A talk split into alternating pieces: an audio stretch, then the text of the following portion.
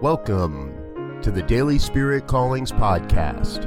I'm your host, Robert Brzezinski, and I invite you to join me every day as we explore an affirmation, inspiration, and call to action for your life this day.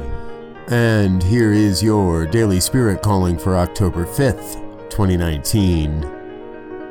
As this day unfolds, I choose to see only the good happening all around me. Life happens all around us, and we each get to interpret the events of our day.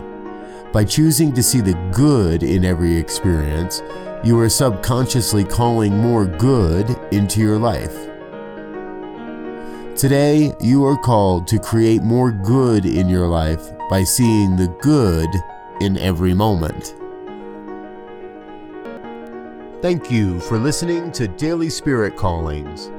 If you found value in this program, please share it with your friends.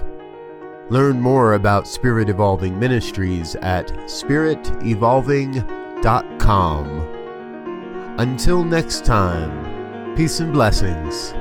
Go forth and prosper.